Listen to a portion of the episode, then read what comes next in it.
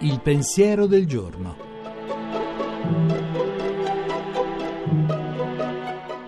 In studio Giuseppe Savagnone, editorialista e pubblicista.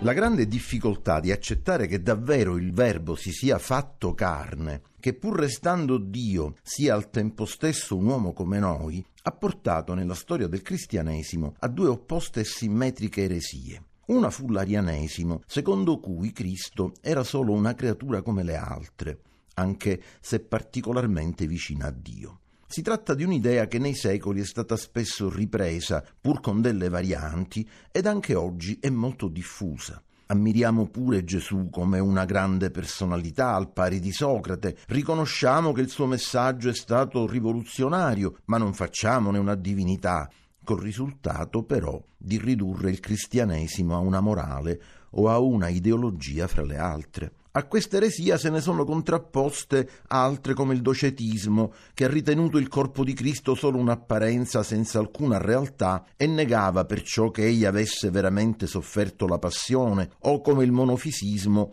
che riconosceva a Cristo solo la natura divina e non quella umana una concezione più comune di quanto si creda anche oggi in molti cristiani che pensano a Cristo come Dio, ma mettono sistematicamente tra parentesi la sua umanità, misconoscendo così il fatto che nel cristianesimo si incontra Dio solo se si sa guardare e si rispetta l'uomo.